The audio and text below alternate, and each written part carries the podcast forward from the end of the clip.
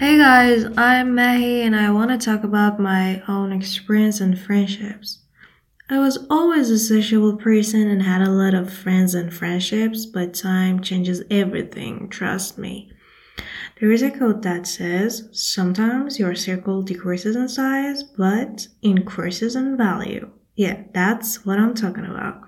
I had many close friends, that I thought I could rely on and trust them, but things were wrong, and also I had nothing in common with them anymore. So I only kept in touch with a few of them.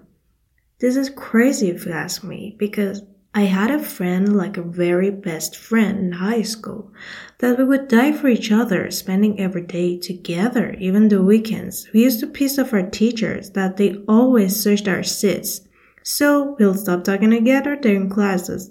We used to prank our classmates, sometimes our teachers, like we were so goofy.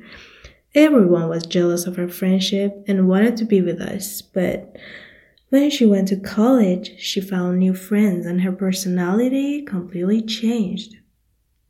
Like she was a whole different person to me. Sadly, our friendship. I have my own boundaries, everybody does, so if you want to be my friend, you shouldn't cross that line, dude. These days, I prefer family over friends, and my advice for you is that never leave your family, because they always love you no matter what, and leave those fake friends behind you that hurt your feelings. Thank you, Perlo.